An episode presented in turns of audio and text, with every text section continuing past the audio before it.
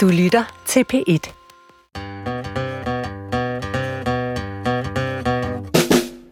Du lytter til Vildt Naturligt på P1.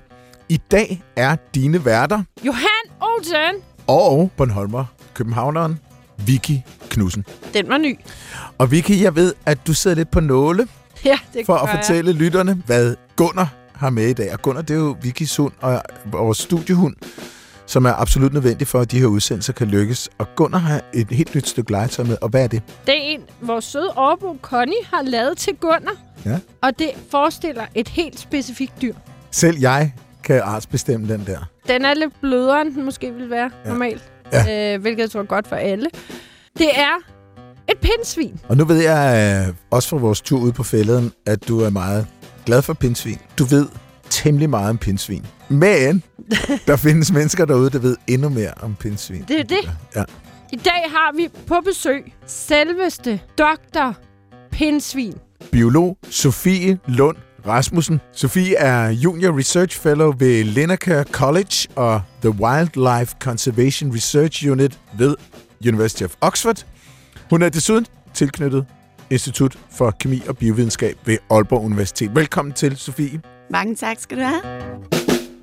Vi kan allerede sige det nu, vi kommer også til at sige det senere. Hvis man efter den her udsendelse savner Sofie, så har hun en, øh, en YouTube-kanal, der hedder Dr. Pindsvin. Dr. Hedgehog. Dr. Hedgehog. Okay. It's very international. okay, det er godt nok et dejligt sted at være. Ja, det er det nemlig. Og man bliver så klog på de her skønne skabninger. Den mm. fantastiske art, pindsvinet. Hvordan fik du den her enorme fascination for pindsvin? Jamen, jeg har altid elsket pindsvin og elsket dyr generelt. Og min far, han var rigtig god til at tage mig med ud i naturen. Han var mere glad for fugle. Sådan! Ja, tænkte jeg nok, du vil sige. øh, jeg var lidt mere glad sådan for pindsvin. Kun Øh, øh. pindsvin. Ja, men altså, øh, i det hele taget dyr. Ja. Men det, jeg synes var så fedt, vi havde den her villahave, mm. hvor der kom pindsvin om natten. Og jeg var simpelthen så fascineret af dem. Altså, at man kunne få lov til at komme helt tæt på dem. Ja. Altså, hvor de andre dyr bare stikker af, når man vil hen og, og røre ved dem og så videre. Ikke? Øh, så kom pindsvinene bare tøffende der om aftenen. Så jeg begyndte at, at, at fodre dem, og så satte jeg et lille telt op i haven, så jeg kunne ligge der øh, og holde øje med, at de kom. Og øh, det, det lod mine forældre mig gøre, men de gad sgu ikke være med til det. Så jeg lå derude i haven alene om aftenen fra en tidlig alder, øh, for at holde øje med pindsvinene. Bliver du så også sådan lidt trist, når de så går i, i vinterhi, og der ikke er nogen pindsvin? Altså, jeg vil sige det sådan, at her forleden dag, der tænker jeg, nu er jeg simpelthen ved at få abstinenser. Ja. Det er jo over en måned siden, jeg har set et pindsvin. Altså, øhm, så jeg glæder mig lidt til, de vågner igen. Ja, det kan jeg godt forstå. Ja, om vinteren ikke mange pindsvin. Mm. Hvad er pindsvin egentlig for dyr? Altså, øh, hvordan hænger det sammen med andre dyr, sådan rent fylogenetisk, evolutionært? Hvad er det for et dyr? Jamen altså, de tilhører den gruppe, der hedder insektædere. Så deres øh, nærmeste slægtning er spidsmus, for eksempel. Nå, ja. Og øh, altså, de kommer fra en fælles stamfar, der opstod for omkring 15 millioner år siden, som også havde pigge.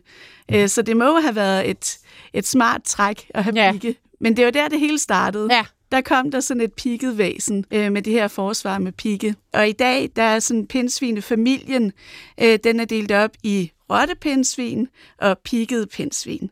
Og i gruppen af de piggede pindsvin, øh, der er der 17-18 forskellige arter. Man kan ikke helt blive enige. Nej, okay. Men der har vi så Erinasius europaeus, altså vores europæiske pindsvin blandt dem. Og det er dit hjertebarn. Det er det i hvert fald. Ja. Går du overhovedet op i de andre pindsvin, skulle jeg til at sige? Ja, det gør jeg faktisk. Ja. Især den, der hedder Atelerix albiventris, som er det her øhm, pygmæpindsvin, Ja. ja. udbuddet pygmæpindsvin, som rigtig mange har som kæledyr Ja, i dag. du har en video om det også, ja. Kan Ja, lige præcis. Fordi jeg er lidt bekymret for, hvad det egentlig betyder for den naturlige bestand, der lever på, på tværs hen over Afrika, Ja. at de er blevet så populære kæledyr. Ja. Altså bliver individerne fanget fra naturen øh, for at, at fodre den her kæledyrsindustri, eller hvad? Ja. Så, så der er også lige en afstikker til dem en gang imellem. Ja, måske også deres øh, adfærd, hvis det ikke er noget, der har været domesticeret i tusindvis af år. Kunne jeg forestille mig det? Der er forskel på at leve øh, på Afrikas sletter, og så hjemme i, i villaen, ikke? Ja, i et øh, kaninbur, ja, Ja. ja, det er der. Så man skal, man skal virkelig tænke sig om og sørge for at imødekomme deres naturlige behov, når man har dem som kæledyr. Ja. Altså, jeg forestiller mig, at de ikke er i familie med myrepindsvin. Nej, men det er de nemlig ikke. Myrepindsvin ja. og, og hvad hedder det? Næbdyr? Ja, næbdyr, det, det, det er noget helt andet. Pindsvinene, det er, hvad kan man sige, den familie af pindsvin. Sådan klassisk med, med pigge og, og lidt lange ører og så videre. Aha. Så sådan nogle, altså, pindsvine øh, pigge må så være opfundet to gange. Jeg tænker, ja. det er noget konvergent evolution, hvis både myrepindsvinet og vores pindsvin har det. Ja, lige præcis, så det må have været en rigtig god strategi. Der har jo gået et eller andet pattedyr rundt uden pigge, som var forholdsvis nemt at hapse og sådan noget, så blev det lige pludselig trendy med pigge. Ja, pigge er smart. Undgå at blive Hvad er de udviklet fra piggene? Er det sådan nogle skæld, eller er det hår? Eller? Jamen altså, det er omdannet hår. Øh, Så, så det er sådan med keratin i. Mhm. Øh, Og pindsvinene fælder også deres pigge, altså ligesom de fælder deres hår. Nå, Øh, Så, så et voksen pindsvin har mellem øh, 5.000 og 8.000 pigge, og de bliver sådan udskiftet øh, løbende. nå. Altså, Helt i, ligesom- og hen over et år?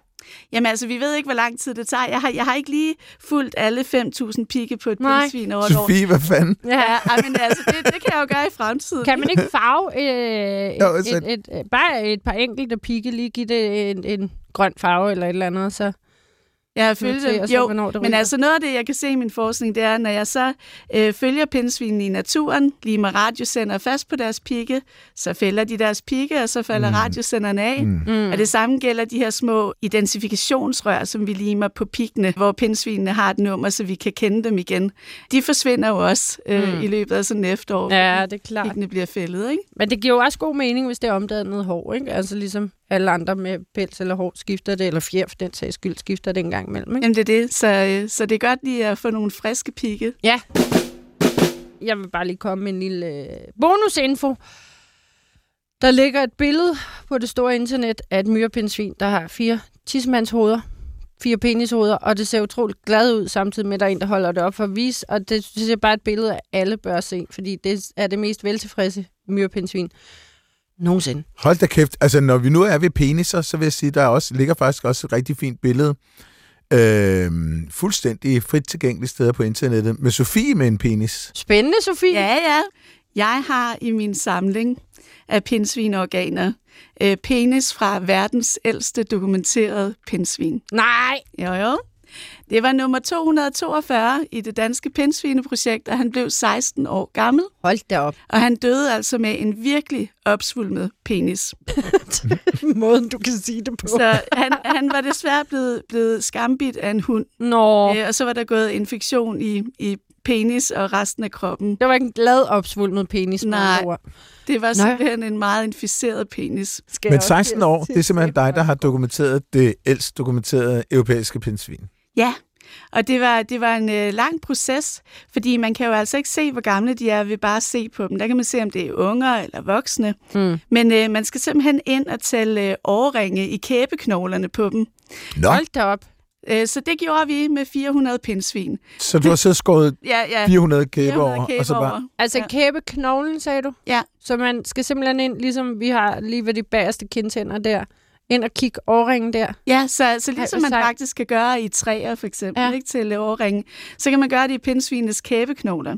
Så for det første, så skulle vi jo lige have, have renset øh, alle pindsvinene, så vi kunne få deres kæbeknogler, og, øh, og så skulle vi skære dem i de her mikrotynde skiver og, og farveskiverne, og så sidde og tælle årringen. Fordi det er så heldigt, at fordi pindsvinene går i dvale, mm. så holder de jo op med at vokse i den periode. Ja, ja. Og så kommer der sådan en lille fortykket ring i deres knogle, hver gang de har været i vinterhi. Nej, hvor Og smart. så kan man simpelthen tælle, hvor mange af de her ringe, der er. Og det var enormt spændende, fordi øh, da jeg begyndte på det, der var der nogen, der havde undersøgt alderen på pindsvin, for eksempel fra Irland og England og Tyskland. Og det ældste, de havde fundet og dokumenteret, det var omkring 9 år. Hold da op. Øhm, og, og, og blandt de her 400 pindsvin fra Danmark, der, der fandt vi altså indtil flere på 9 år, 10 år, en på 11, en på 13 og en på 16. Ej, hvor sjovt. Det der kunne tyde lidt på, at de pindsvin, der så er som ikke bliver kørt ned eller spist en hund, eller øh, robotplæneklipper skal vi også snakke om. Det virker alligevel som om, de så har ret gode forhold i vores haver, siden de kan blive så gamle. Det var i hvert fald, øh, altså det var fantastisk at opleve. Jeg, kan, jeg, jeg må indrømme, at da jeg stod med, med, det var så det pindsvin for 11 år, det var det sådan ældste, vi havde fundet på det tidspunkt, der stod jeg faktisk og fældede en tårer Sådan! øh, ned i mikroskopet der, fordi det var så overvældende ja. at se, at de rent faktisk kunne blive så gamle. Du sammenligner med populationen i Irland. Ja, Er det det eneste andet sted, man har kigget? Irland og England og Tyskland. Okay, så det er for det, altså, jeg tænker, det, det kunne jo godt være, at de så levede exceptionelt kort tid i Irland. Men det er altså, hvis du både har Irland, England og Tyskland, så må vi jo nok sige, at de lever exceptionelt lang tid i Danmark. Mm. Ja, men altså gennemsnittet, vil jeg så sige, var jo kun lige under to år. Altså på alle dem i en Ja, sammen. på dem alle sammen. Gennemsnittet. Ja, Uh. af alderen, ikke? Ja. Så, så der var mange, der døde tidligt. ja. Jeg var glad for, at gennemsnittet lød op på to år, fordi det fortæller os, at de fleste kan nå at få i hvert fald et kuld, Ja. før de krasser af. Ja. Det gør jo selvfølgelig noget positivt for, for bestandsudviklingen. Mm. Ja. Vi skal bare lige, inden vi glemmer det, lige høre, hvad rottepindsvin er. Hvordan ser rottepindsvin ud? De har ikke nogen pigge, så de er hår. Der, der er syv forskellige arter af dem. Øh, de lever sådan øh, i, i Asien. Ved du, om de har mistet piggen, har haft pigge, og så har mistet dem evolutionært? Det, det må vi gå ud fra, fordi det er under samme familie. Okay, Så de, de har kommer samme- fra en fælles stamfar. Ja. Og, for 15 millioner år siden. Ja. Okay. Man, man skulle også forestille sig, at de lever lidt mere skjult tilværelse, eller måske bor i huler, eller et eller andet, der gør, at, at det er en fordel ikke at have et så ellers genialt forsvar. I toppen af et træ. Eller i toppen af et træ. Det kan godt være, at de er små, gode klatre. Mestre. Jeg har jo lagt mærke til, at øh, hvis Gunnar, for eksempel, første gang han mødte et pindsvin, der var han en ganske lille valp, så han troede, det var et stykke legetøj. Jeg var ret ops på, at han ikke, altså, at pindsvinet også dræbt ham. Han var så lille, så altså, han var blevet spidet på stedet.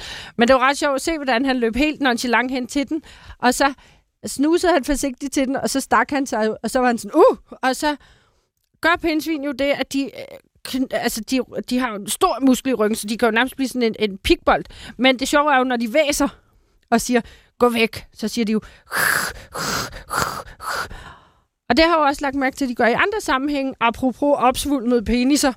Så øh, vi skal også lige altså, snakke lidt om, hvorfor de er så verbale. Men nu kan du jo have den her Mhm. lyd i hovedet, Mhm. og så kan I jo lige få gættelyden til lige at, at summe over, om, altså, så kan Sofie jo sige, hvor tæt på et pindsvin det er, den her lyd, ikke? Mhm. Ja,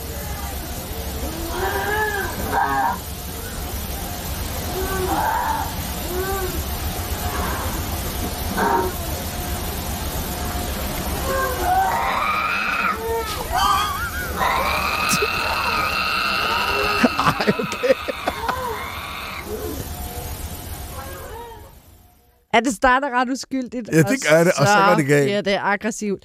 Det var måske en lidt øh, dårlig måde lige at komme ind på gættelyden, men øh, pindsvin lyder bare også ret sure. Når de, altså, hvad gør de? Væser de? Ja, altså de, øh, de væser, de, de puster sådan uh, luft meget kraftigt ud, ikke? Øhm, og det gør de som regel kombineret med, at de lægger piggene i panden øh, ned, ja. Øh, som sådan nogle horn, Ja. øh, og så står de og hopper samtidig, så de rigtig kan stikke, ikke? Men de kan hoppe ret højt. Ja, når de, når de laver det der, ja, fordi deres ben er faktisk forbløffende lange, Ja. end alle de pigge der. Altså, det er mange år siden, jeg så et rent faktisk hoppe op i luften og sige, og være en pikbold samtidig, og blev ret højt, den pindsvin kan hoppe. Hvordan reagerede Gunnar? Der måtte vi lige have en, øh, en samtale, mig og Gunnar, fordi øh, han reagerede med fascination til at starte med, og stod og kiggede på det. Så anden gang... Selvom så, det væsede og gjorde til? Ja, ja. Så anden gang, så, synes han, så troede han, det var legetøj. Ja. Men han turde ikke røre det, så han begyndte at gø af det og stå sådan rigtig, skal vi lege pindsvin, skal vi lege, skal vi lege? Ja. Så må jeg lige forklare, at vi gør ikke af pindsvinene. Og alle min mors hunde er vant til de pindsvin, så de gør dem ingenting. Så de har altid bare været sådan, Nå, der er pindsvinet, Mhm. det går vi udenom. Og så, øh, ja, så der er faktisk en rimelig god øh, harmoni i modsætning til den stakkels 16-årige. Det var nok ikke en hund, der var vant til pindsvin. Nej, men desværre så er der faktisk mange pindsvin, der bliver skambidt af hunde. Er det øh, i rigtigt? haverne. Ja, det er Men der. stikker de så ikke? Altså, Jo, men der, der er simpelthen nogle raser, der jo øh, instinktivt øh, øh, angriber og, og simpelthen ikke mærker øh, de her pigge og bliver ved. Øh, er det rigtigt? Nu kom vi lige fra øh, din undersøgelse, hvor du har siddet og talt årringe i kæberne, for at finde ud af, hvor gamle de er. Og det går ikke så godt for pindsvinene i Europa, så vidt jeg forstår. Er det korrekt? Det er rigtigt. Øh, vi har desværre ikke rigtig noget data fra Danmark, øh, fordi jeg er den eneste, der aktivt forsker i pindsvin. Og mange af de øh, kilder, man normalt vil bruge, altså jagtudbyttestatistikkerne, de dur jo ikke for pindsvinene er fredet. Øh, og trafikdrabstællingerne, der er pindsvinene sådan traditionelt set blevet talt under små pattedyr. Øh, Okay. så, så der har vi ikke øh, tal heller. Nå, så man kan ikke være sikker på, at det er et pindsvin eller en mus. Nej, men det er jo det. Så, Nej, okay. okay. så det kan vi heller ikke rigtig bruge til noget. Og øh, jeg håber selvfølgelig at, at kunne samle penge ind til at lave et projekt, hvor vi kan tælle pindsvin op. Øh, I England har de en hjemmeside, der hedder hedgehogstreet.org, hvor folk de registrerer sig som brugere, lærer en masse om pindsvin, altså den seneste forskning, hvordan man gør sin have pindsvinevenlig. Men der er også sådan en app, hvor man skal registrere sin pindsvin i haven osv. Og jeg håber selvfølgelig på i, i fremtiden, at vi kan få noget tilsvarende i Danmark, mm. så vi kan holde øje med bestanden. Men det er sådan, at der dukker flere og flere undersøgelser op fra andre lande i Europa, der viser, at bestanden af pindsvin er i tilbagegang. Og øh, det er særligt i England, hvor der er indtil flere aktive pindsvineforskere. Altså, det er helt vildt, øhm, og, øhm, og, og der viser tallene altså, at bestandene i landområderne er gået tilbage med 50 procent siden år 2000. Nej, okay, det er Det er meget voldsomt. Altså, det er jo en halvering på, på 20, 20 år. år. Ikke? Mhm. Og, øh, og i byområderne er det knap så slemt. Der er de gået tilbage med en tredjedel øh, siden 2000. Men, øh, men det er jo stadig meget drastiske Ja. Men øh, hvorfor? tal. Ja.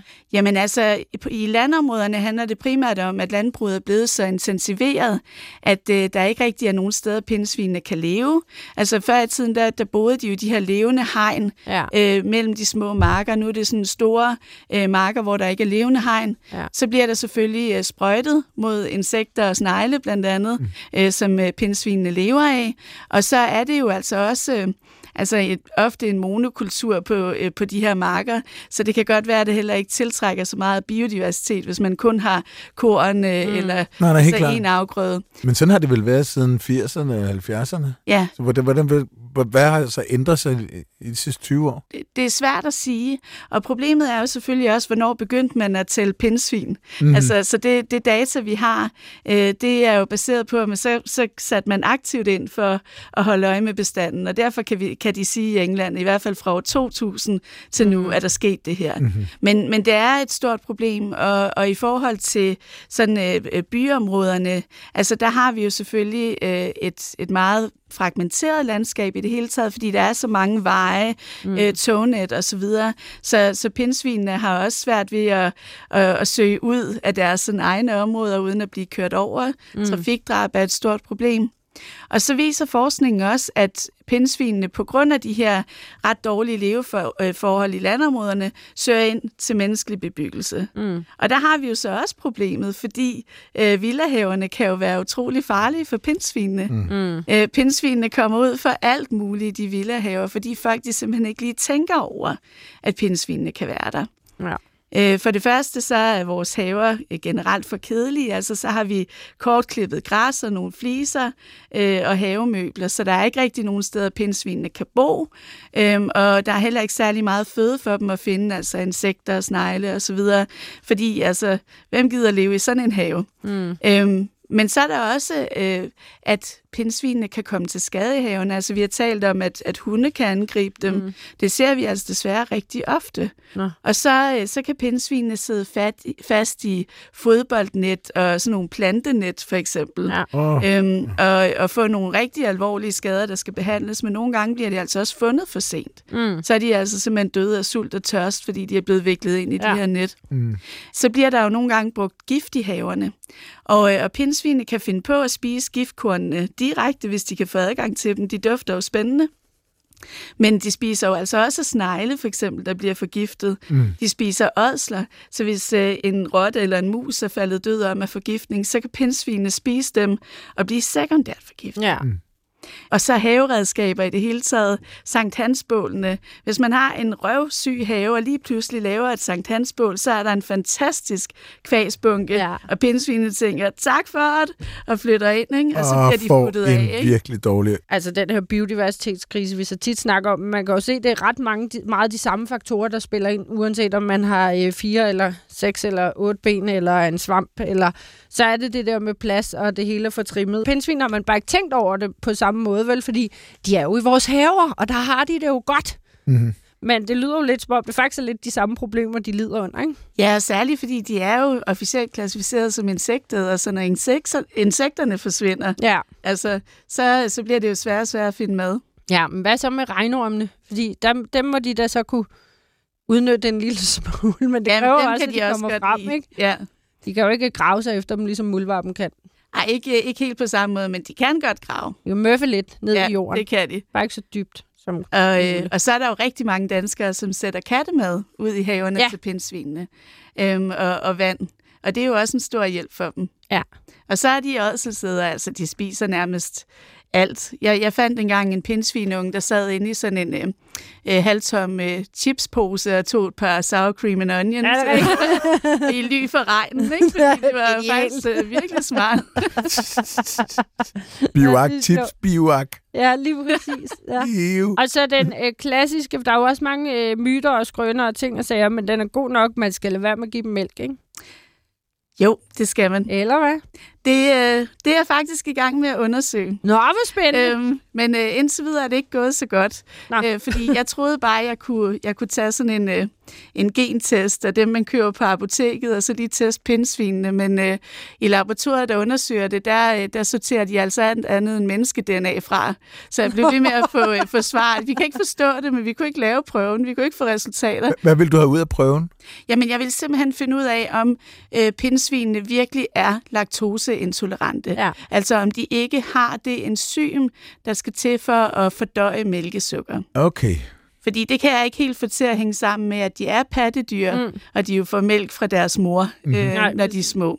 Så det var noget af det, jeg ville undersøge. Jeg troede, jeg kunne gøre det på den nemme måde, ved bare at gå på apoteket og købe sådan nogle øh, kviktest der øh, til laktoseintolerans, men øh, det virkede ikke. Ah. Så, øh, så det må vi i laboratoriet gøre. Nå, men det Men der må man så til at høre. gengæld sige, at øh, øh, en, en gave ud til dem, der laver testsene. Det er da meget smart, de fejrer alt andet DNA fra. Ja, ja. Så du ikke lige har kælet, kælet med din hund, og så, jamen, det, du har det fint, du kan bare... Bare skide irriterende for Sofie. Ja, det, Ja, ja, nå, det, det men må det var sgu da, men jeg vil sige også skal du til dig for ideen. Ja. Jeg tænkte, det var da nemt og billigt. Ja. Ja. Hurtigt forskningsresultat. Ja. Men, men selvfølgelig indtil videre nej, så skal man ikke give pindsvinene mælk. Hvis man bare er helt tilfældig haveejer og ikke pindsvineforsker, så går man ud godtroende, giver den noget mælk. Det er jo ikke, fordi den får tyndskid, altså undskyld mig, et minut efter, og så bare lægger sig til at dø. Der er jeg ikke helt enig. Nå, Jeg har set Ternet Ninja. to. Nej, men så trækker jeg bare alt Og der tilbage. er et pindsvin, der drikker mælk. Og det skulle det pindsvin ikke have gjort. Nej, men jeg har heller ikke set toeren Og endnu. det har- Nu skal det- du ikke afsløre for. Maveproblem. Nej, det skal jeg ikke. Nej, men så er det jo nok fordi, at en vis Anders Mattesen også har hørt det her med Ja. ja. pindsvin og mælk. Det er måske også lidt øh, overdramatiseret. Øhm, Ternet Ninja 2? Ej. Jeg ved ikke, Sofie. men, øh, men, men jeg vil sige det sådan, det er klart, at... Øh, at for folk, øh, der er laktoseintolerante hjemme i stuerne, de ved jo så også godt, at, at får man noget med, med mælkesukker i, så, så kan man få ret meget rumlen i maven og øh, diarré nogle gange, og, og vir- virkelig prutte meget. Ikke? Mm. Og, øh, og det, det vil i så fald også ske for pindsvinene. Og, og i de tilfælde, hvor det så kan blive farligt for pindsvinene, hvor det ikke bare er ubehageligt for dem, øh, hvis de virkelig er laktoseintolerante, det vil jo være, hvis de i forvejen er syge og dårlige. Mm. Altså hvis de i forvejen er syge af en eller anden infektion, og så får sådan en gang tyndskid oveni, Mm. så bliver de jo slået helt øh, ud, ikke? Derfor skal man bare lade være med at give dem mælk. Nå, men det bliver spændende at finde ud af, om det er en skrøne. De er også bedre af bare at drikke noget vand. De er jo trods alt voksne pindsvin. For det meste dem, der kommer, så skal de bare have noget helt almindeligt vand. Ikke? Det skulle være så sundt. Og øh, man siger jo også det samme med vores katte. Og det er jo igen også pattedyr. Der siger man jo også, at de ikke skal have almindelig mælk. Og der ved jeg ikke, om man har undersøgt det. Men det er lidt nemmere at holde øje med sin egen kat, om den får tyndskid ud over det hele, hvis den har drukket af, af ens glas mælk. Ikke? Er katte farlige for pindsvin? Nej, det er de ikke. Men, men altså, nogle gange, så, øh, så kan de godt øh, komme op og totte som hvem der skal have lov til at spise madskålen Nå ja. i haven. Okay, ja. Øhm, der, der er selvfølgelig masser af billeder og videoer af katte og pindsvin, der spiser sammen. No. Øhm, og, og så er der nogle gange, hvor de kommer lidt op og tottes, øh, om hvem der har ret til det. Men, øh, men der, hvor kattene faktisk kan blive farlige, øh, det er, at når vores kæledyr deler madskål med, med pindsvin og andre vilde dyr i haven, så kan de jo altså risikere at smitte hinanden. Mm. Hvis man har et pindsvin til at, at komme og spise, eller en rev eller en grævling, der, der bærer på et eller andet, og altså ens hund for eksempel spiser af samme skål, og så løber ind og slikker sin ejer i hovedet, så kan der jo faktisk godt ske en, en smitteoverførsel mm. der. Øh, Så det skal man være opmærksom på. I min mors have, der er nogle gange tre, men for det mest to pindsvin. Jeg kan oplyse, de er også oppe i alderen. De er virkelig store. De har gjort kur til hinanden, så jeg vil tro, vi er ude i en hund og en. På et tidspunkt var der tre pindsvin. Men den ene er faktisk ret nem at kende, fordi den er væsentligt lysere end de to andre, der er mere almindeligt pindsvinfarvet. Den ene er fuldstændig bedøvende ligeglad med hunde og mennesker, og den anden flygter. Men så sker der det. Og det er bare fordi, man jo tit tager pindsvin for at være nuttede, søde væsener. Men så så jeg et pindsvin stange det andet pindsvin så hårdt, at det skreg af skræk og smerte, tror jeg. Der blandede jeg mig jo heller ikke, fordi det var jo deres interne magtkamp. Ikke om kattepillerne, men om rester fra majsekuglerne. Det er nemlig der pindsvin i min mors have især søger hen. De er vilde med majsekugler. Så hvor hårde kan de være ved hinanden, Sofie? Kan de slå hinanden ihjel? Jeg har aldrig bevidnet, at de har slået hinanden ihjel, men de kan være øh, rigtig stride mod hinanden. De er jo ikke territoriehævdende, altså de er ikke territoriale, men der kan altså komme de her øh, øh, aggressive møder mellem dem, øh, hvis der er noget rigtig god mad i haven, for Ja. eksempel de her øh, majsekugler, ja. øh, som de jo officielt ikke øh, burde gå efter. De burde jo gå efter kattemaden, der er mere proteinholdig, men altså omkring de her foderskål, og så selvfølgelig også i paringssæsonen Ja. øh, hvor hannerne øh, gør kur til hundene ja. og gerne vil komme til. De kan være meget voldsomme mod hinanden. Det var det ene spørgsmål. Så kommer de to andre. Det første er, at jeg har optaget en film af det ene pindsvin, der kommer op på terrassen, hvor der ligger en måtte. Så begynder det her pindsvin at bide og hive helt vildt i det her tæppe, der er sømmet fast, så den kan ikke rigtig komme så langt med det. Er- Er vi ude i... Uh, det kunne være godt redemateriale, det her. Jamen altså, det, det kunne det være, og øh, det kunne også godt være, at pindsvinet lagde op til selvbespytning. Det er derfor, jeg spørger, fordi ellers havde jeg bare tænkt, at den hiver lidt i måtten. Pindsvinet hiver og flår i den her måtte, og da den så ikke gider det mere, og den mosler rundt med det, så begynder den at, at slikke på sig selv. Og det ligner noget utroligt sejt spyt, fordi at den, altså, den lægger ikke pikkene ned. Den slikker direkte på pikkene, og jeg kan se det her spyt på pindsvinet. Og nu siger du selvbespytning, så hvad er det, jeg har bevidnet, Sofie? Hvad er det, der er sket? Jamen, det er en fantastisk adfærd, som pindsvinene har, der hedder selvbespytning. og, og det, der sker, det er, når de møder en virkelig altså stærk lugt, øh, så vil de rigtig gerne sprede den ud på deres pigge. Ja. Øh, så de tykker på det her, der lugter, øhm, og, og, og, og laver sådan en rigtig, rigtig tyk spyt, som de så slikker ud på pikkene bagefter. Og, og vi er ikke helt sikre på, om det er en parfume, om det er for at, at maskere, øh, altså pindsvine maskerer deres egen lugt, mm. sådan så rovdyrene ikke øh, kan lukke sig frem til dem, eller hvad.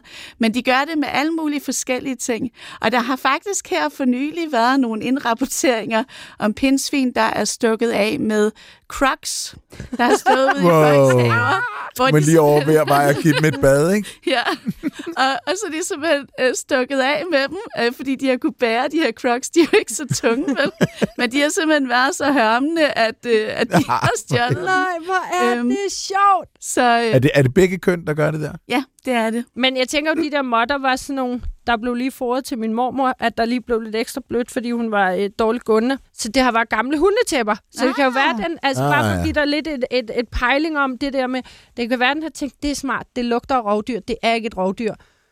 Det er det, jeg gør. Men dem har jeg mødt i haven, nu kamuflerer jeg mig ligesom dem. Så det, Ja. det giver god mening, hvis det, altså jeg synes mere, det lyder som sådan noget camouflage end parfume. Ja, men øh, det, det er også det, vi hælder til, men ja. Vi ved det ikke. Nej, men, Men så fik altså- du lige et tip mere der. Ja. Et hundetip. Og de er også ret glade for at, at selvbespytte med, med lort. altså øh, hundelort, rævelort. Der kan du Wow. wow. Så, så der er nogle gange, når man samler dem op, så tænker man, "Hold kæft, Ej. du stinker, mand. Altså, øhm, Du skal stikke, ikke stinke. ja, Ja. men det, det, ikke?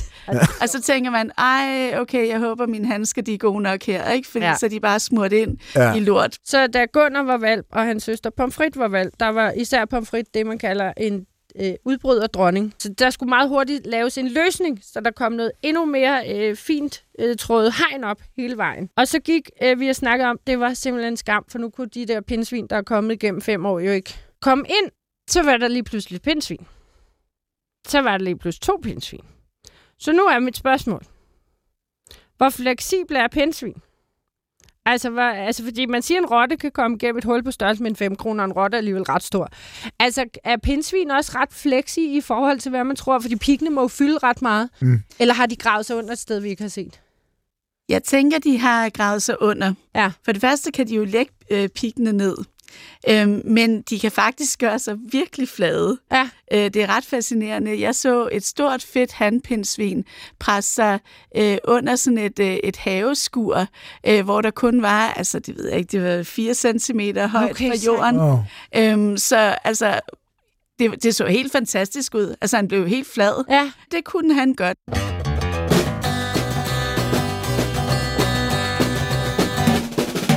Du lytter til Vildt Naturligt på B1, og vi har besøg af dig, Sofie Lund Rasmussen, også kendt som Dr. Pinsvin, eller Dr. Hedgehog, fordi du forsker i pindsvin både ved Oxford og Aalborg Universitet. Din forskning har brystet en artikel af sig, som er kommet i verdens mest prestigefyldte øh, forskningstidsskrift, Nature. Det er sejt. Det er helt Der må man utroligt sejt. altså godt lide. Ja, ja, det må man godt lide. Tak. Og øh, jeg følger Nature, og jeg synes ikke, der er meget pindsvinforskning. Vil du ikke fortælle os, hvad, hvad den forskning gik ud på? Jo, altså for det første, så du har fuldstændig ret. Altså, pindsvin er ikke så populære i nature. øhm, jeg gik simpelthen ind for at tjekke, og, og det her, det er til synligheden kun fjerde gang nogensinde, at de har bragt en artikel, der handler om pindsvin. Og den sidste var i, var det 71 eller noget. så, øh, så jeg er meget stolt faktisk over, Det har du at, god øh, grund til at være. at, øh, at de er kommet med. Men øh, den forskning, der blev publiceret, er- interessant for, for hele verden, og så også for Nature, fordi den faktisk handler om pindsvin og resistente bakterier. Mm-hmm. Jeg, øh, jeg kører forskningsprojektet Det Danske Pindsvineprojekt, der er et citizen science-projekt, og det handlede simpelthen om, at jeg bad danskerne om at samle døde pindsvin ind til min forskning tilbage i 2016. Og der var så kæmpemæssig en opbakning til projektet, at jeg endte med 14 kummefryser fyldt med døde pindsvin fra hele Danmark. Øh, Det var 697 døde pindsvin. Hold da kæft, mand. Og, øh, og dem, øh, dem bruger jeg simpelthen de døde pindsvin til at forstå de levende. Mm. Fordi der kan vi jo bruge alle deres organer og så videre til at undersøge øh, for ting, som vi jo ikke kunne tillade os at bruge de levende til. De er frede, og det ville også være synd at, at gå og stikke i dem. Det kunne jeg ikke drømme om. Så øh, vi har simpelthen samlet en masse forskellige prøver for de her pindsvin. Nogle af pindsvinene var helt flade og kørt over, så vi kun kunne indsamle øh, DNA-prøver fra dem. Men de intakte pindsvin, der har vi simpelthen taget alt ud. Alle organer. Øh, så jeg har stadig en masse øh, fryser øh, med pindsvinorganer. Øh, Pindsvine penis, blandt andet. pindsvinepenis. Og det var vel der, han var fra nummer 242. 242 ud af de Verdens ældste 697. Ja. Ja, øhm, han ligger så, eller den penis, ligger så i formalin. øhm, ja, men øh, Går den på skrivebordet?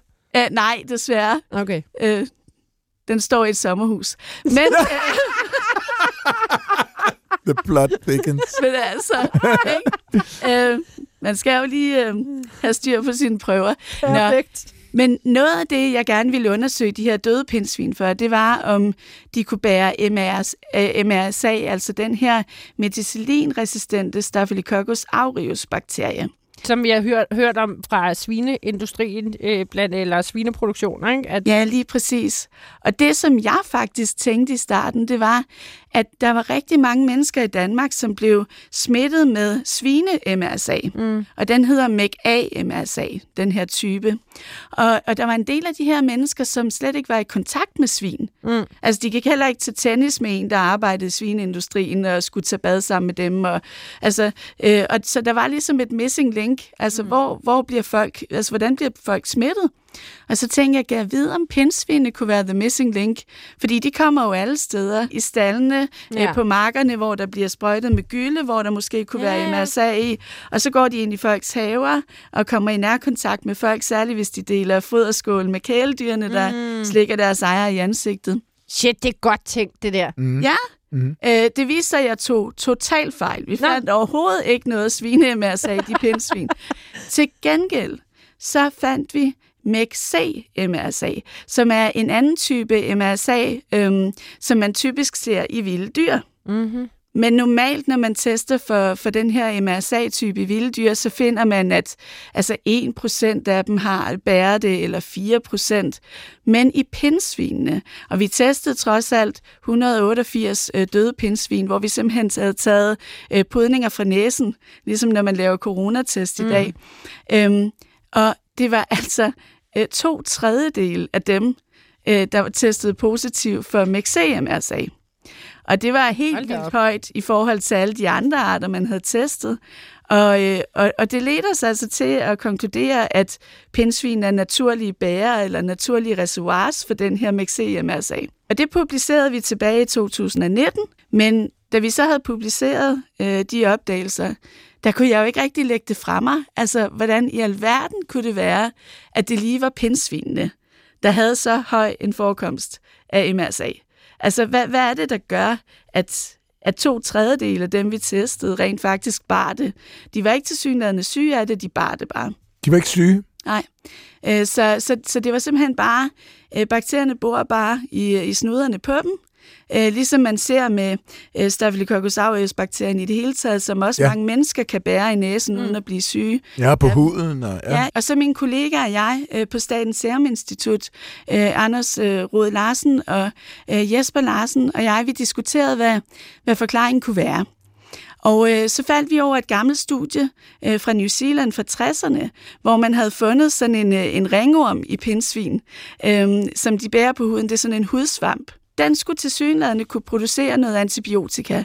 Ja. Altså ligesom penicillinsvampene, der laver penicillin, simpelthen som et, et forsvar mod øh, andre øh, altså, øh, mikroorganismer, så de kan slå dem ihjel ikke? og få alle ressourcerne for sig selv. Så øh, vi begyndte at spekulere i, om pindsvinets ringorm, som der er relativt mange pindsvin, der bærer, øh, kunne spille en rolle i det her.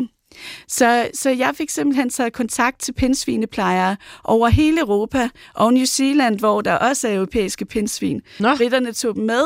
Øh, de kunne ikke undvære dem, da de tog til New Zealand tilbage i 1800-tallet. Så der er masser af pindsvin i New Zealand også. Og, øh, og pindsvineplejerne, de samlede simpelthen MRSA-prøver ind og øh, ringormsprøver ind, så, så de øh, podet i næserne, snuderne på pindsvinene øh, og podet på huden af pindsvinene. Og så startede vi et kæmpemæssigt samarbejde med en masse specialister fra flere forskellige øh, universiteter rundt omkring i verden, øh, der var enormt dygtige til alle mulige forskellige ting. Så der var nogen, der formåede at dyrke den her ringorm i laboratoriet og fandt ud af, hvad den, hvad den lavede. Og vi kom frem til, at den rent faktisk lavede antibiotika. Og øh, det, der var så interessant, det var, at vi kunne simpelthen med alle de her komplicerede analyser konkludere, at det resistensgen, der koder for MEC-MRSA, altså det gen, der hedder MEC, øh, der gør øh, bakterien resistent over for øh, meticillin, penicillin, det er altså opstået i pindsvinene for Nej. 200 år siden som en naturlig proces, der er sket, fordi pindsvinene har båret Staphylococcus aureus bakterier i snuderne, har haft den her ringorm siddende i ansigterne, øh, som så har spyttet penicillin ud i hovedet på bakterierne, og så den her resistens simpelthen opstået med pindsvinene som værter øh, på grund af det sammentræf.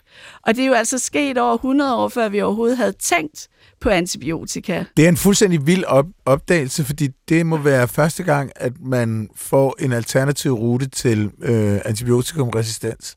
Altså, der er, der er forsket i, øh, hvad kan man sige, naturlig forekommende resistens. Blandt andet har man fundet resistensgener i jordbakterier. Uh-huh. Men, men vi kan fortælle hele historien. Ja. Vi kan fortælle, hvordan det er sket, hvorfor det er sket, hvornår det er sket. Øh, og det er, så vidt jeg ved, første gang, vi sådan har hele pakken, hele fortællingen. Hvor I ved, at det ikke er et moderne fænomen. Ja, lige præcis. Og så havde vi jo så også de newzealandske pindsvin som kontrolgruppe, kan man sige, fordi de øh, blev flyttet fra England øh, til New Zealand øh, i løbet af, af 1800-tallet. Og, øh, og der var også nogle af dem, der faktisk havde øh, MXC-MRSA, selvom de havde været altså, isoleret på New Zealand øh, lige siden. Men nogle af dem var dem så meget færre. Det var, det var faktisk kun en af prøverne, øh, hvor vi fandt øh, MXC-MRSA, men den var der. Wow. Øhm, så, så det... øh, Så har I jo en ret god case, kan man sige. Ja. Så, så opstod det der omkring. Ja, lige præcis. Øh, så, men en masse meget komplicerede analyser lavet af en masse mennesker, der er meget klogere end mig. Men, øh, men vi gik sammen om det her og lavede det her store projekt og, øh, og, og fandt øh, det her meget fascinerende og også lidt skræmmende resultat. Ikke? Altså antibiotikaresistens er ikke kun bestemt af vores høje forbrug af antibiotika, Nej.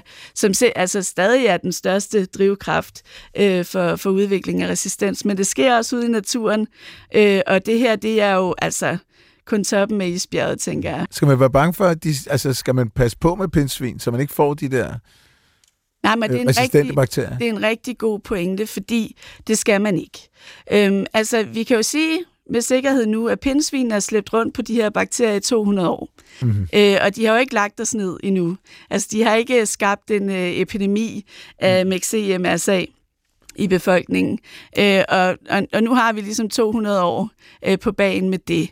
Så det skal man ikke være bange for. Men, men som jeg også nævnte tidligere, så er det vigtigt lige at være opmærksom på at holde en god hygiejne, hvis man håndterer pindsvinene, øh, hvis man fodrer pindsvinene i haven, fordi de bærer mange af dem på MXC-MRSA. Ja. Men sådan er det jo det hele taget, når man håndterer vilde dyr, Ja, ja, ja. øh, fodrer vilde dyr, at vi skal bare være opmærksom på, at de kan øh, bære rundt på nogle bakterier og svampe, som vi ikke har lyst til at blive smittet med.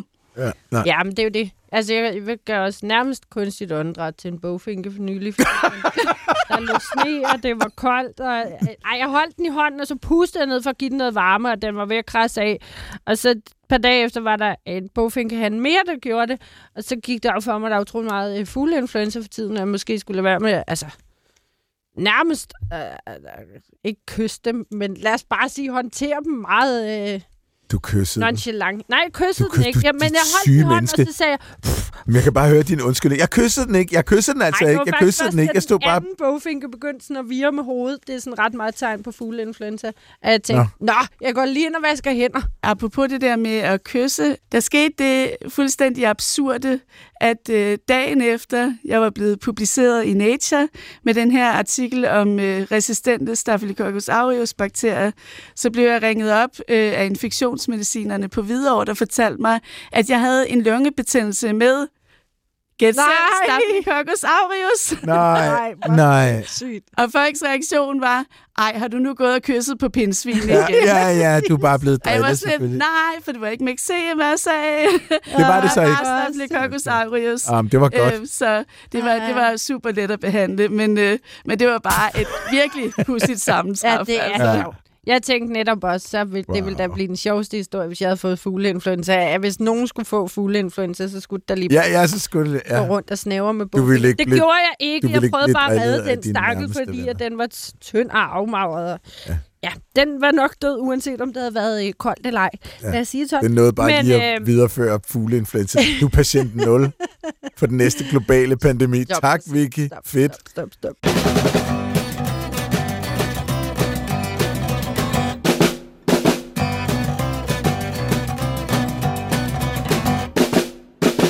Det danske pindsvinprojekt, der undersøgte du jo alt muligt.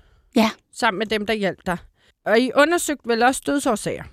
Og Ja. når vi nu ikke rigtig ved, om det går op eller ned for den danske bestand, men man må antage det måske lidt ligesom på europæisk plan, hvad var så den største dødsårsag? For jeg synes, der er mange, jeg synes, der er mange pindsvin, der bliver kørt over. Ja, og det er altså ud af de her 697 pindsvin, så var størstedelen af dem også blevet kørt over. Men, øh, men det kan jo også godt hænge sammen med, at jeg bad danskerne om at indsamle døde pindsvin mm. til mig.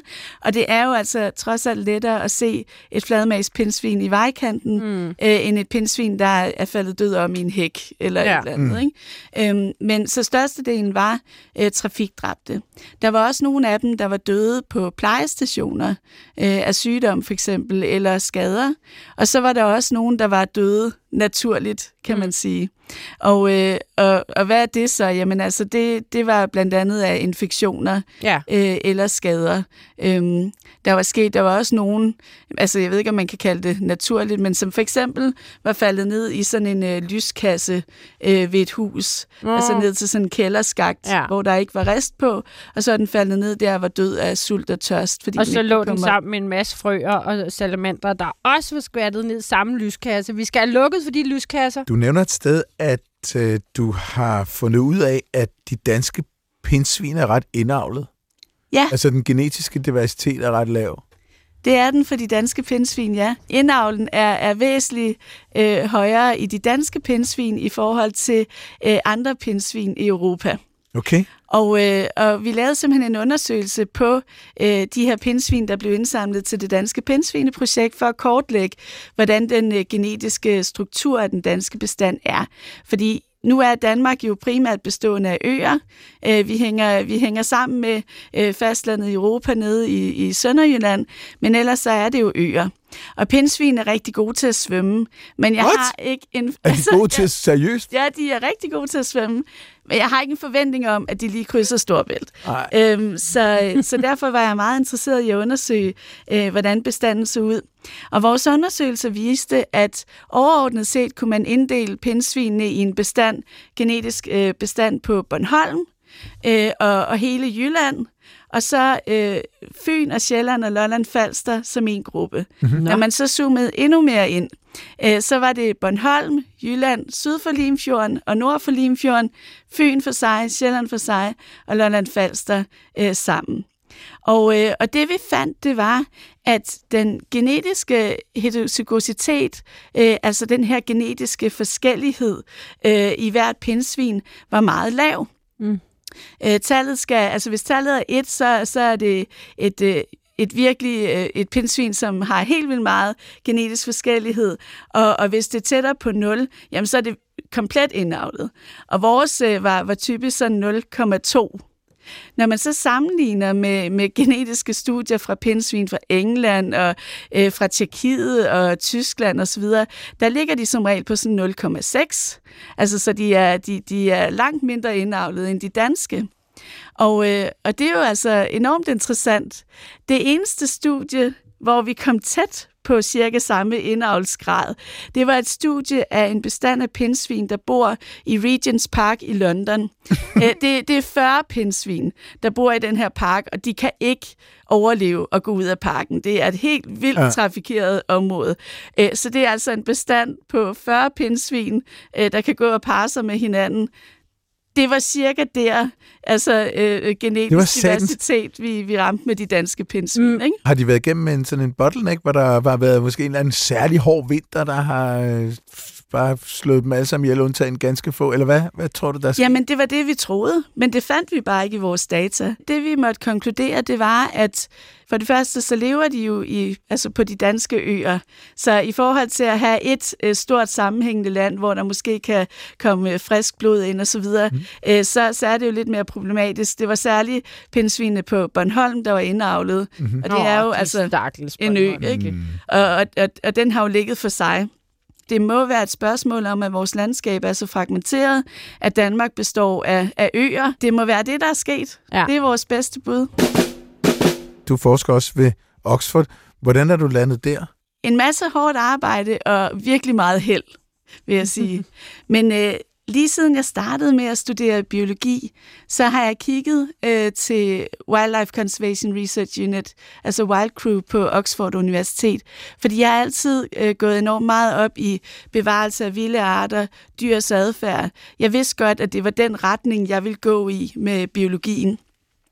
Og, øh, og der, øh, der læste jeg jo mange af de her forskningsartikler, vi skulle igennem øh, i undervisningen, var jo altså skrevet af forskere fra Wild Crew på Oxford Universitet. Blandt andet øh, professor David McDonald, øh, der er direktør for Wild Crew. Han er så lige trådt tilbage, men han har simpelthen været mit idol i rigtig mange år. altså virkelig. Og jeg ville bare så gerne øh, hen og være en del af hans team, mm-hmm. fordi der sidder de dygtigste forskere i netop altså artsbevarelse og, og adfærd og, og løser en masse af de her problemer med at bevare øh, troede arter. Det er særligt de, de store pattedyr, altså det er jo sådan noget som elefanterne og løverne og øh, ulve og så videre, men, men det er bare de dygtigste i verden, så mm. der skulle jeg selvfølgelig over øh, at være med, altså at lære en masse af dem. Det lykkedes øh, med et øh, et legat fra Carlsbergfondet, mm. øh, som, øh, som jeg nu øh, er på. Og, øh, og så kan jeg kalde mig forsker ved Oxford Universitet. Det er, det er så utroligt blære. jeg kender en mere, der har arbejdet der. Så der er også, ja, ja. det er meget respektindgydende. Som om det ikke var nok, så kan vi jo også godt sige, at vi ikke kom ind på alle øh, Sofies forsknings projekter, desværre. Nej, det kan godt være, at, vi ligesom, at hvis du kan gøre det på en sætning, så må vi tage det en anden gang, men fordi jeg ved, at det er noget, der ligesom fylder meget, nu nævnte du fodboldnet, de her lidt løsere net er et stort problem, og der bare ikke er noget mad i haven. Hvor stort et problem er robotplæneklipper? For alle tror jeg bare, at man har en robotplæneklipper, så er den den vildeste pindsvinedræber. Ja, det er jo sådan, at øh, de sidste par år, der er der kommet flere og flere robotplæneklipper i de danske haver. Og så øh, for, for nogle år tilbage, cirka fra 2016, så begyndte der at komme de her historier i medierne om, at robotplæneklipper dræber pindsvin. Ja. De splitter dem ad, det er forfærdeligt. Og, øh, og jeg bliver selvfølgelig altid ringet op, når det er noget med pindsvin. Og, øh, og, og vidste jo reelt set ikke, om det kunne være rigtigt, fordi der var ikke ordentlig dokumentation på det. Nej. Altså, det var, det var hearsay, det var rygter. Det var folk, som, øh, som kom med pindsvin, der var blevet skadet, som skulle i pleje eller reddes. Øh, de fleste af dem døde jo så af deres alvorlige skader. Problemet var bare, at kanttrimmerne, øh, det her øh, haveredskab, mm. som der også er mange, der bruger, kan lave de samme skader. Ja. Så når der ikke var nogen, der havde set det ske, dokumenteret, at det var robotplæneklipper, der gjorde det, øh, så var det lidt svært at, øh, forholde sig til. Ja. Så jeg besluttede mig simpelthen for, at det var på tide at undersøge, om robotplæneklipper kunne skade pindsvin. Så jeg brugte min sommerferie i 2020 på at øh, køre døde pindsvin, der var døde i pleje, over med robotplæneklipper. øhm, for at se, Selvfølgelig brugte du din sommerferie Fed sommerferie. Det var noget, ja. noget du skulle bruge arbejdstid på. Ej, men altså, my kind of fun. Ej, det var faktisk, øhm, det var rigtig godt, vi gjorde det. Ja. Øhm, men jeg må også indrømme, at det var rigtig svært, fordi jeg elsker jo pindsvin. Så selvom jeg godt vidste, at vi, vi arbejdede med døde pindsvin, så var det rigtig svært at se, at der var nogen af robotplæneklipperne, der rent faktisk skadede pindsvin. Ja. Der var også nogen, der ikke gjorde, øhm, men det var, det var rigtig, rigtig svært. Lyden af en robotplæneklipper, der kører over et dødt pindsvin, øh, vil jeg aldrig glemme. Nej. Øh, vi, altså, det, var, det var hårdt for, for hele forskerholdet. Øh, Selvom de var døde og ikke kunne mærke det. Ja. Forskerholdet øh, var levende. Ja, forskerholdet var ja. bevares. Pindsvinene var ja. døde ja. i forvejen, øh, fordi de ikke kunne øh, reddes på plejestationerne. Men, øh, men altså, jeg blev enormt frustreret over at se, at der var nogle af robotplæneklipperne, der skadede pindsvinene. Og, øh, og jeg besluttede mig selvfølgelig for at gøre noget ved det. Så lige nu er jeg i gang med for det første at etablere et stort forskningsprojekt, hvor vi har lavet øh, udviklet en pindsvine crash test dummy, øh, der ah, simpelthen øh, kan masseproduceres og bruges til sikkerhedstest af robotplæneklipper fremadrettet. Ja, øh, så jeg har fat i den komité øh, i EU, der står for at godkende robotplæneklipper til salg på det europæiske marked, for at få implementeret en øh, pindsvinesikkerhedstest, som vi er i gang med at udvikle nu, øh, med de her øh, crash test dummies, sådan så det bliver en obligatorisk del af godkendelsesprocessen af de her robotplæneklipper. Hvis de skal ud på markedet, skal de være sikre for pindsvin. Ja. Og den her øh, sikkerhedstest skal også føre til en mærkningsordning, øh, sådan så man simpelthen mærker mm. de robotplæneklipper, der er som pindsvinevenlige, mm. sådan så forbrugerne har mulighed for at træffe det pindsvinevenlige valg, når de køber maskinerne. Mm. Så jeg er på sag dagen. Det kommer til at tage et par år, men jeg skal nok få styr på de robotplæneklipper. Sådan. Tak. Men der er jo heldigvis lige øh, en ting, vi mangler. Yes. Og få afsløret en lyd. Mm-hmm. Det er ikke et pindsvin, tør jeg godt sige. Starter til forladeligt.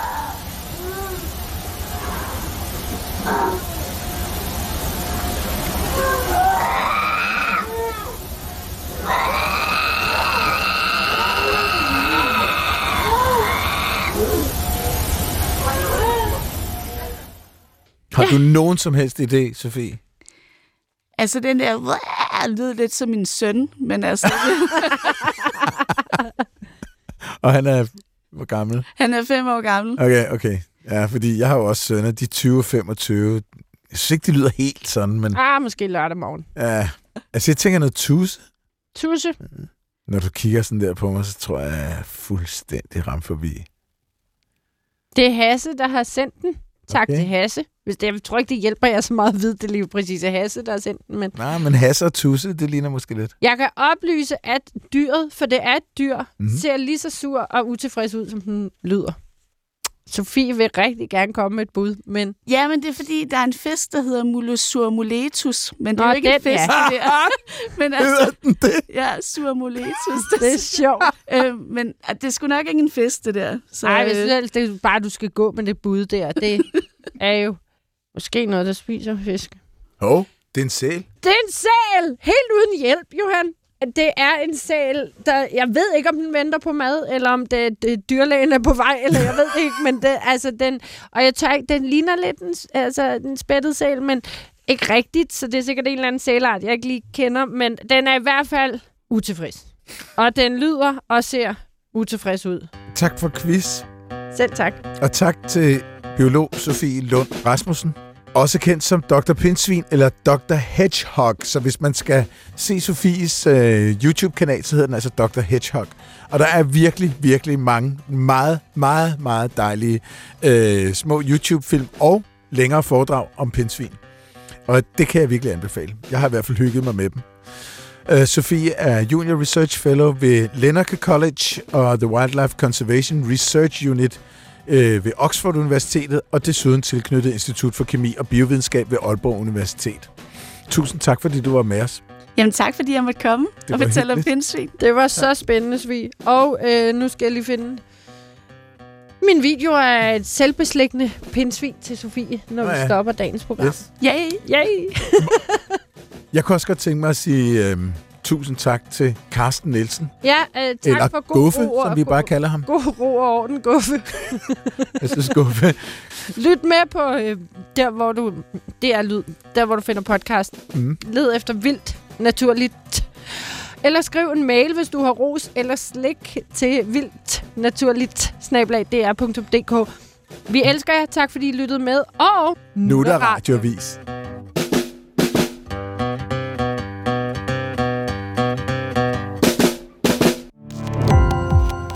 Gå på opdagelse i alle DR's podcast og radioprogrammer. i appen DR Lyd.